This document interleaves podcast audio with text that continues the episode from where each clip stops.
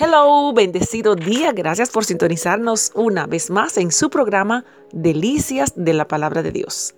Le invito a buscar en Primera de Juan, la primera carta de Juan, en su capítulo 1, verso 7, y leemos en el nombre del Padre, del Hijo y del Espíritu Santo. Pero si andamos en luz, como Él está en luz, tenemos comunión unos con los otros, y la sangre de Jesucristo, su Hijo, nos limpia de todo pecado. Primera carta de Juan, verso 1 al 7. La reflexión para esta mañana se titula La canasta limpia. Por favor, ponga mucha atención. Se dice que un anciano que vivía con su nieto en una cabaña en la montaña, se encontró con que el nieto veía a su abuelo como una figura a seguir. Era para él un ejemplo, una admiración, un, un personaje inolvidable. El anciano tenía la costumbre de leer cada día su vieja Biblia, mientras que el nieto lo observaba con atención.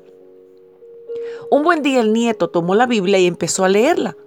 Al poco tiempo le dijo a su abuelo, Abuelo, no entiendo nada.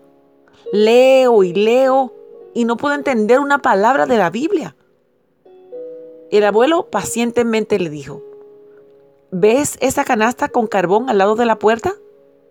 Sí, abuelo, respondió el niño.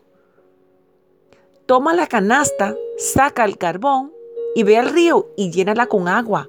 Luego me la traes a la casa. El niño hizo como le ordenó su abuelo. Cuando regresó a la cabaña con su canasta y sin agua, se entristeció y dijo a su abuelo que el agua se había filtrado por la canasta. El abuelo le indicó que debía ir de nuevo y está al río y esta vez debía hacerlo con mayor velocidad. Y así lo hizo el muchacho. El abuelo insistió unas cuantas veces más hasta que el niño desistió, se cansó de tantas ir y venir. Entonces el abuelo le dijo, observa la canasta que antes contenía carbón. Ahora está limpia. El agua que pasó por ella la limpió totalmente. La palabra de Dios es igual entre más la lees, más te limpia. Ella trata de principio a fin del único ser que nos limpia de todo pecado, del eterno Hijo de Dios. Aleluya. Como el abuelo de nuestra historia, leamos la Biblia todos los días, crezcamos en el conocimiento de Dios y acerquémonos a tener una relación con Él cada día.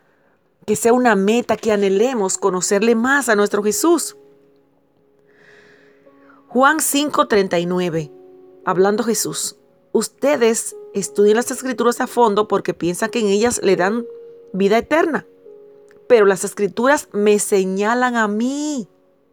Aleluya. Recordemos que Jesús dijo, yo soy el camino, yo soy la verdad y la vida. Nadie viene al Padre sino por mí. Solo a través de Jesucristo tendremos entrada a la eternidad. ¿Lo aceptas para que sea su guía? Para que le indique el camino, porque Él mismo es el camino y es la verdad, Él es la vida. La canasta limpia. Bendecido día.